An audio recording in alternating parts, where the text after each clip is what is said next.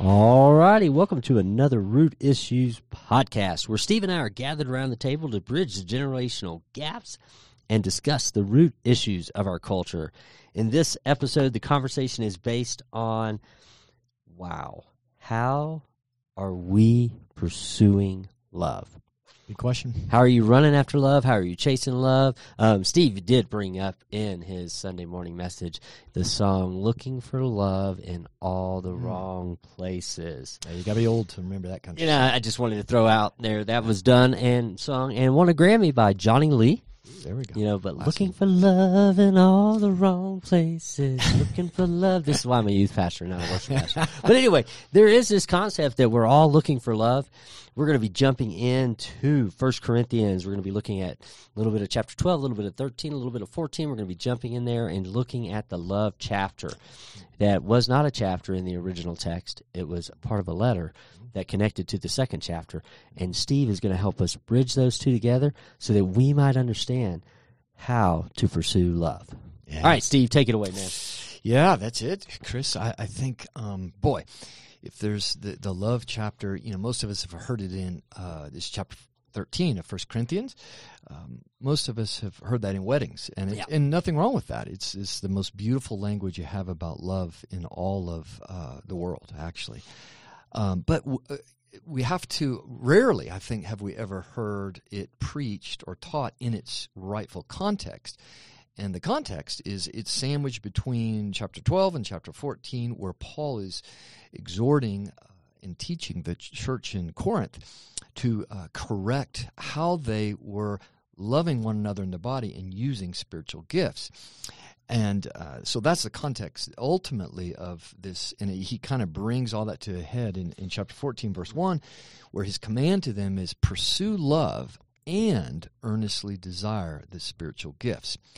And we talked about how most of us throughout church, our church experience, and most denominations, right, fleeing to kind of one side or the other. Many will fling to the side of, let's just love, let's minimize the importance of the spiritual gifts. Some churches even say, the gifts don't even exist today.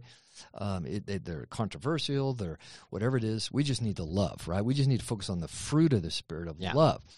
Other side of that spectrum is churches that we would say, maybe let's call it Charismania, where they all focus on the gifts, all focus on we must have an encounter, and they lose the fruit as such of the Spirit of God. I was in that one of those camps. Oh yeah, swinging from chandeliers and everything. No, one of those camps. Like I just said, one of those camps. Oh, one of the other. Yeah, one of the other. I mean, actually, I've been in church. You've probably been in both. Yeah. I've been in both at different times in life. Absolutely. And so what we're shooting for here is a church, and this is why actually we align ourselves with churches that we call the Word and Spirit churches. We want great theology. Based on the Scriptures, but also with that, right, everything that the Spirit of God has for us, and not put a limit on those and bring those together, where it says, the Father's looking for those who worship in spirit and truth. And, that's the goal, but we see the Corinthian church was on the side that was focusing too much on spiritual gifts, and they were boasting in their gifts, they were showing their gifts off, especially the gift of tongues. They were not concerned about loving each other, and that the gift is there to build up each other. Uh-huh. They were just building themselves up. So Paul's writing to correct them in these chapters, not to dispel, and I think this is the problem, nowhere he ends it by saying, don't forbid these gifts, but do them in order, and he lays out in the end of chapter 14, what it should look like, right, when we come together. And it's pretty amazing, really, that he gives such great detail about, hey, this is what should happen when you gather as a church. And when we look at our church traditions that we've grown up in, nothing wrong with any of these things. Just got on the list of liturgy, all the things that man has created in different denominations and everything throughout time. However, unfortunately, what's happened is for a lot of people, they've grown up with a higher commitment and importance of those things, man's traditions, than they have on the Scriptures of what has been given in our Scriptures that should be happening in church. So I always say, look, nothing wrong with those traditions, like the creeds, the church calendar, all these things, whatever liturgy we have in the church, nothing wrong with those things. But if those things take a greater priority than what we read right here, in the sense of how the spiritual gifts, there should be space and involvement there, then there is a problem. And and I think that's a big problem, right, for the church that we all should be really wrestling with. Are the Scriptures informing, right, our expectation, right, of what should be happening, right, when we got together? And I mean, it's like, you know, just a side note, like one of your titles for this message was like, you know, why do we have open mic? You know, like why does Crossroads have mics? Because we want to create a space for those gifts, words of encouragement. Somebody who had an experience or an encounter with God that week that was just supernatural, just awesome, and just they needed to share it with the body. And so, you know, just that concept of like just how here at Crossroads we're trying to create space and the opportunity for people to, you know, just fan into flames people's faith. Absolutely. And, you know, we won't take time on the podcast, but I just encourage any listener to go read these three chapters and read them in context, in the context of love chapter. You know, Paul says at the end of chapter 12, but earnestly desire the higher gifts, and I'll show you still a more excellent way. Well, what does he mean, the higher gifts? And the whole argument here is pursue, as we saw in 14, earnestly desire the spiritual gifts. But the motive behind that is that we might build each other up. We might strengthen, and that's love, right? Yeah. We build each other by love. I love you, therefore I want my gift. I want this gift of healing. I want this gift of word of knowledge, prophecy, whatever it is.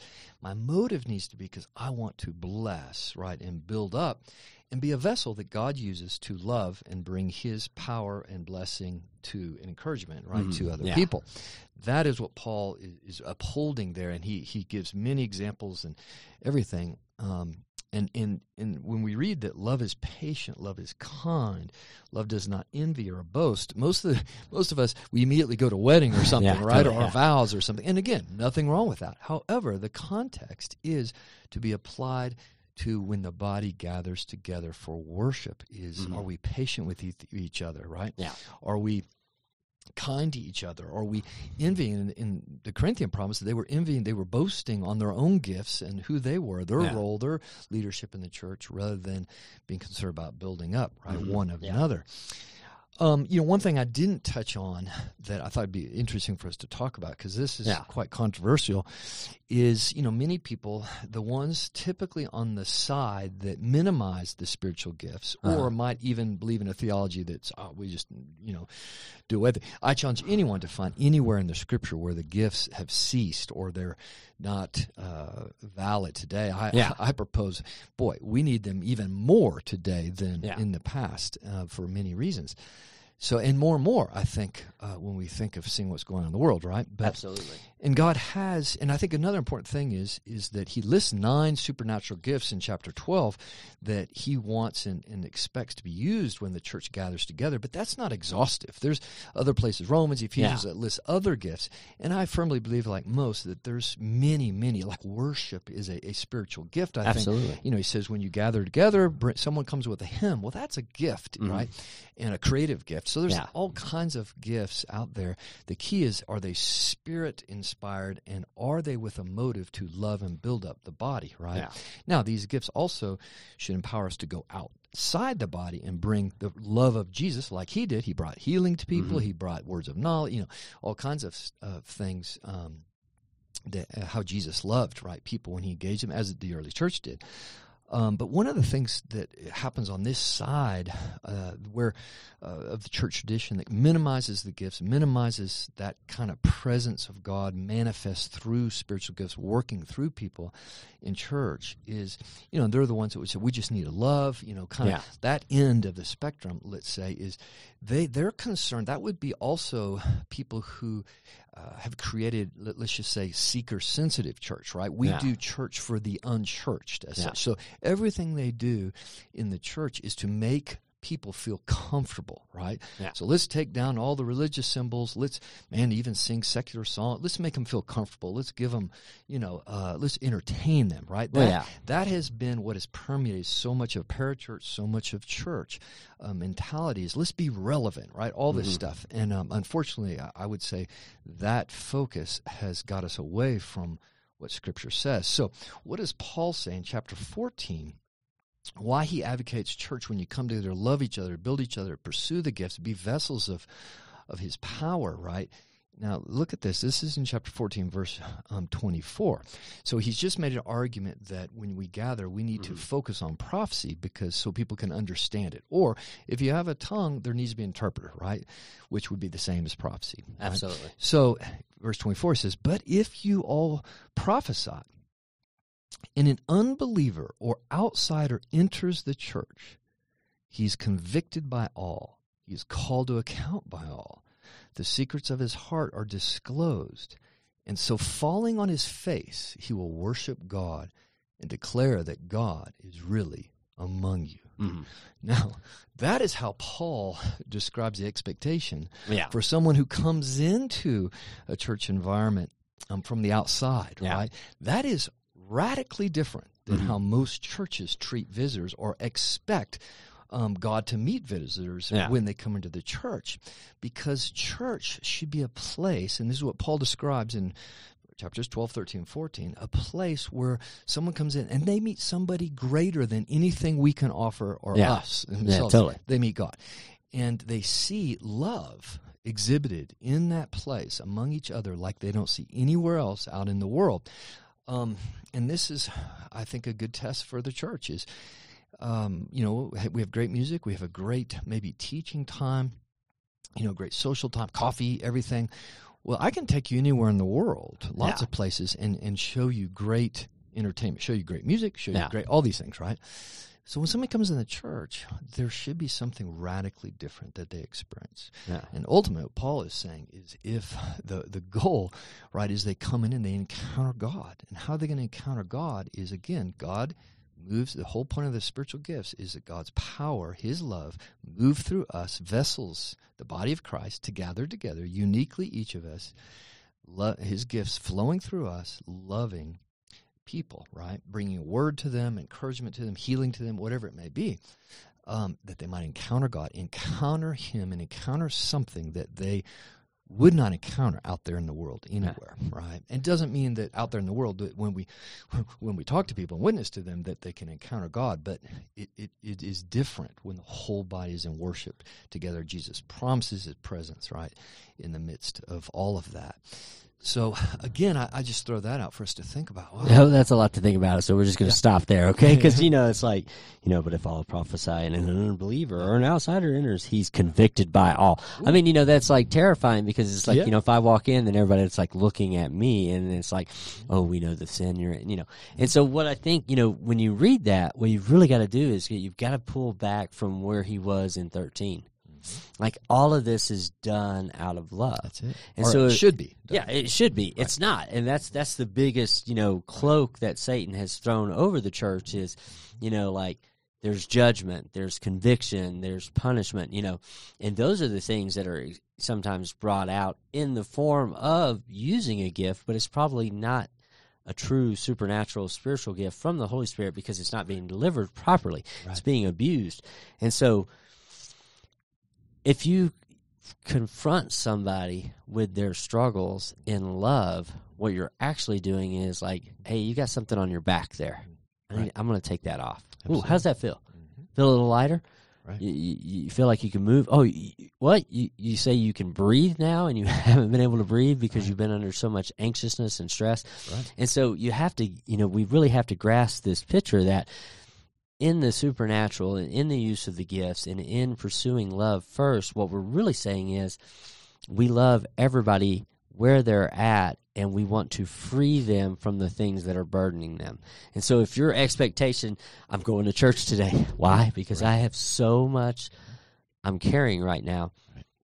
I need to lift it off. I need to be around my brothers and sisters. Right. If I'm bringing a friend who's not, then I'm going to be like, dude, today, expect to feel a weight released, that you now have hope, that there's something bigger than you. You have hope that God is on your side, and then all of those weights are removed.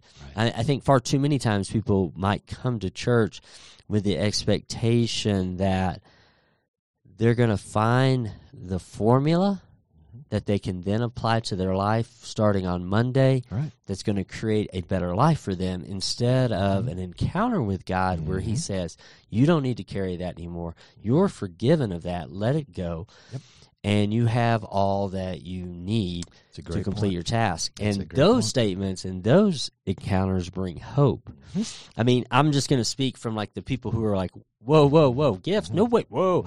Because I did. I grew up in sensationism to where, okay, I'm going to define that. Yeah. The church I grew up in basically said that after the last disciples and apostles of the church had passed on, God did no more miraculous works. There were no more signs and wonders. I mean, you know, answered prayers. I don't know how they process that. Well, they would believe God still heals in some things, but no. The doctor's hands would be blessed in the surgery, and the surgery would heal. Not so much that God would remove it or, you know, heal miraculously. So, yeah, like I don't understand how, you know, they constituted, and I wasn't a very astute follower of Christ back then. Like I just kind of went and accepted. I didn't question. But later in life, you know, when I was starting to understand more of God's wisdom and such, and I was working with my coworker, you know, we'd have a high school student, and like, okay, so they're like into drugs, and oh my gosh, I think they're having sex, you know, and then we would scramble like, where's that book? Where's that book? Because we would need to go to a book to get counsel on how to counsel. And then when both myself and this coworker started seeking to live more in the Spirit and the wisdom of God, we sought the books less and we sought God more. Yeah. And we were not shocked and in awe, not despaired, not in strife, like, oh, I've got to have milkshake with this kid tomorrow and talk about, like, you know, his heavy drug use. You know, we were equipped to speak into that kid's heart from the Holy Spirit speaking through us. And so, you know, it didn't make it easier. Like sometimes they received and sometimes they didn't. But what it did is we were equipped way beyond our own knowledge. You know, and that's still how I operate today. Like, I don't want to deliver what I know. I want to deliver what God delivers to me to deliver to others. Yeah. And so the pressure's off of me. I become a vessel for him. I'm still study. I still want to understand. But yet I'm not dependent on a book and like, okay, this chapter says if your student in your youth ministry is thinking of this, then apply these questions to them. Right. Well, you bring up, I think, an important question that a lot of people have a problem with, which is the idea of speaking things and encouraging people that – just the idea of prophecy, word knowledge, or something that is not in the Scripture, right? Yeah. So the people on that one side are going to, you know, it's all the Word. It's just got to be the Word, and that's all you need. And they discount the power of God giving something never against His Word. The Word of God is the foundation. It's the standard, and that's exactly what chapter 14 says. Everything should be tested right back to the Word of God. But they discount that God wants to speak uniquely into people's lives to love them into the very unique decisions and things going on in their life. Even the verse we just read, well, how is somebody going to have a word of knowledge about somebody to bring conviction in somebody's life so that they can have an encounter with God and experience His grace? Yeah. Well, that's just, they could read the Bible and come to that, but when God uses us to love, right, someone and to be a vessel of that love, right, and ministry, right, into somebody's life. Yeah. So I think that's a real important piece into this. God is still speaking. His word is His word, and He doesn't contradict His word ever, but He's still speaking to those who are listening. And the role of prophecy is just huge. Obviously, the book of Acts, Pentecost, right, is the whole premise of the church should be we are a spirit people, and now everybody, right, is to operate and hear from God and to be a vessel of His ministry. But I mean, like, you know, the what if is, like, what if the Bible was to point us to be in a deeper relationship with God? I mean, like James talks about, like, if any of you lacks wisdom, ask God who gives it freely, like, without judgment. Like, I don't deserve God's wisdom on probably 99% of my days, but I can ask for God's wisdom on every one of my days because He is freely giving wisdom to those who ask for it without judgment. And so, like, you know, I think sometimes, like, the church I grew up in definitely believed, like, you know, every answer we need for every problem can be found in God's Word, and that's a true statement. But sometimes that answer is directing you into a deeper relationship, a belief in God and His active role in your life that's beyond your understanding. Right, absolutely. And then that's kind of what moves it into the supernatural. But, okay, so we talked about secret churches now. What, you want to have that nice environment. You want people to walk in. You want them to feel comfortable. All right. And so when we talk about a secret church, we're not talking about what the building looks like. Right, yeah, right. Let's define secret church. Yeah, comfort. In other words, I think we have to watch that. We want people to come in and ultimately, as Alicia stated, church, we want to come in and a church is to be a family. It's a place that I belong. It's a place of grace and hope and the love of God and that the fruits of the Spirit are alive in that place. And all the gifts should be operative. While we have a cafe, hospitality, people should come in, feel welcome, feel like they belong. So that's if what we mean by comfort there, yes, hospitality and those kind of things. But more than anything, the goal is that we all would encounter God together and be available to be a vessel of God's love to each other and build each other up towards everything God has for us. And that includes conviction. That includes rebuke, right, in that process. So oftentimes you have to come to a place of repentance if you're going to grow, if you're going to be saved, if you're going to grow in certain things. So that has to be an element in there too. But I think it boils down to this idea of just our confusion around love and this lie, unfortunately, that says that somehow we can love without the Spirit of God. Yeah. The Scripture simply says, 1 John 4, that God is love. He is love. Culture says love is God, right? That is false. God is love. And chapter 4 of 1 John also says that we love because He first loved us. Uh-huh.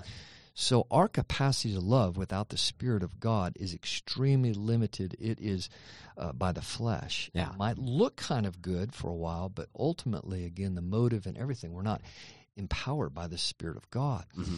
So the first fruit of the Spirit in Galatians 5 is love, joy, peace. When the Spirit of God moves, right, love comes alive. And to be saved is the Spirit comes inside us, awakens us to be a vessel of God's love. And church, when the body comes together, should be this incredible exchange, kind of, like a big dinner table of just love, acceptance, and an invite into this glorious family. As we all are there rejoicing in all of our motives should be to come and please God, right? Yeah. And to worship Him, bring a sacrifice of praise, and serve Him by loving others, right? Mm-hmm. And these chapters just show part of that is I'm willing to pursue, it says, to earnestly desire the gifts so that I can love people and allow the Spirit to manifest in certain ways, right? And I mean, when you look at that in the context, it's like this is what you should strive for. But we still have to go back to the the beginning blocks of what is your expectation when you come to church and gather with the body on Sunday, right? Because I know it's kind of become I'm here this Sunday. I'm out for 3 weeks. I'm here this Sunday. And I mean, I'm on staff, so it's really hard to say I'm here every Sunday. Oh, but. I live in that world of always comparison. If I wasn't on staff, would I be here on Sunday? Mm-hmm. Well, growing up, I was here. I was at church on Sunday morning, Sunday night, and Wednesday night. So I was it was indoctrinated. It's what the Henderson family did. It was our culture, and I loved being with those people because there was love there, but there was no gift and there was no supernatural. But, I loved being with those people because we were working so hard out of our own self to love one another. And, then I had some arguments and then that one girl dumped me, but that's okay. But what we have to say is what is our expectation for church? Because if you struggle at times, I will go this week. Oh, we're a little booked. I'm a little maxed. This week was crazy. I need this for me. Then I think you have the wrong expectation of what you should see when you arrive at church. You have your wrong expectation of what you're going to experience at church. Yeah, I mean, let's just be honest. All of us have been conditioned with a consumer mentality. Yeah. And honestly, that's the church's fault. We create a lot of American church is create the big box and create all the services, come, and it's to build a crowd. It's come, we're entertaining you, we're feeding you, we got the services for you. That is not in the Scriptures. Yeah. That, you won't find that anywhere in the Scriptures. And so we have to recover that, you know. And again, chapters 12, 13, and 14 is the, and you know, the end of 14, a lot of people miss it, but you know, Paul says this is a command of the Lord. Yeah. You know, this is clearly just driving the nail in to say, look, this is a command of the Lord. This isn't optional. This is one way. This is one way to do church. Yeah. No. This is the command of the Lord that we should be pursuing. All that other stuff is fine as long as it plays secondary to what God's Word says. So I think we've got to do some work, right, to love, create an environment of love, an expectation of what it is to be a follower of Christ, to be part of the body. And also what should be happening when we gather together, providing space for others to get involved. Yeah, right. That it's not just. That's why we've made the change with communion. That hey, gather up. This should not be just. Nowhere in Scripture was it ever just a personal expression. Communion was communal around the table with the family of God as we rejoice in Jesus, His body and His blood together. You know, it's not this, handed to me as an individual act. Yeah. You will not find that in Scripture. So it's just recovering some of those communal ecclesia is the Greek word for, right, the gathered body of Christ. Yeah, and when you look at that, when we talk about expectation, it's like, I have an expectation that I'm going to experience God. I'm going to see something change. I'm with the body. And I have an expectation of, like, where can I bless somebody? Where can God use me in the context of Sunday to give somebody a hug, to give somebody, a word, to just, even have an opportunity to pray with somebody, and just, like in my service downstairs, it's like, wow, I get to hear where these kids are at. Like this Sunday, got to hear from this sweet little child who's like, God doesn't hear my prayers. I'm like, well, that's false. Thanks for playing, But he struggled because he has prayed for something that seems like it should be delivered, but yet for 2 years he's been in this transition, and so it's like this opportunity to, like, I'm going to encourage you, whether you want it or not. I'm going to encourage you, like, don't stop believing, journey. Don't stop believing, because he's got this heart that loves God. He has mom and dad who are faithful, but yet in his own personal prayer life he's struggling. Yeah, absolutely. And so it's like this is a chance for me to encourage this kid, not just sweep it under the rug and, well, that's not part of our curriculum today and Sunday, so let's keep moving forward. But yeah, so, it's the ability to say, I'm going to church, the gathered body, I'm going to experience God, and I'm going to experience God allowing me to bless somebody else with whatever gift I have. That's it. So that, as that verse 25 ends, that when that person comes to church and they encounter the church in worship and serving each other and loving each other, that they declare that God is really among them. Right? Yeah. That's church. Yeah. Right? The evidence, the testimony. Wow, God is working. This is not just something that man can do and put together. No, God is active here. That's what we're shooting for. That's what God desires, because He desires to dwell with us and move among us. So. So this pursuit of love and earnestly desire, right, the spiritual gifts. Boy, what would happen if we just started obeying these three chapters when it came to worship? Wow, it'd be pretty awesome. Yeah, we could either say that church might be a little shorter or it could be a lot longer. Mm-hmm. It's probably going to be either or. Yeah, but remember, it's interesting on that, right? Paul gives order. Yeah. No more than three at a time, right? So, I mean, you see... the order brought in, so that's where often, the 3-4 hour thing that keeps going on and on is, boy, I don't know, Paul's got something to say about that. Here, all right, well, we're just out of time, and we're not out of topic and out of conversation on this one. So this week, I just challenge you to, like, think, what is your expectation for church this Sunday? Pray into it, like, tomorrow, Thursday and Friday and Saturday, pray in, like, God, give me an expectation for church, and allow Him the room to fulfill that so that you become more hungry to gather the body. If you're like, I'm not so sure about the gifts, then just ask God a simple question. What does He think about the gifts, and what gifts has He given you to bring more joy, more service, more love to the body of Christ? And so if you ever have any questions or comments, send them to rootissues@ccaspen.com. We're here to receive that. Thank you so much for tuning in. Thank you for listening to your midweek joke, and I hope it got you thinking.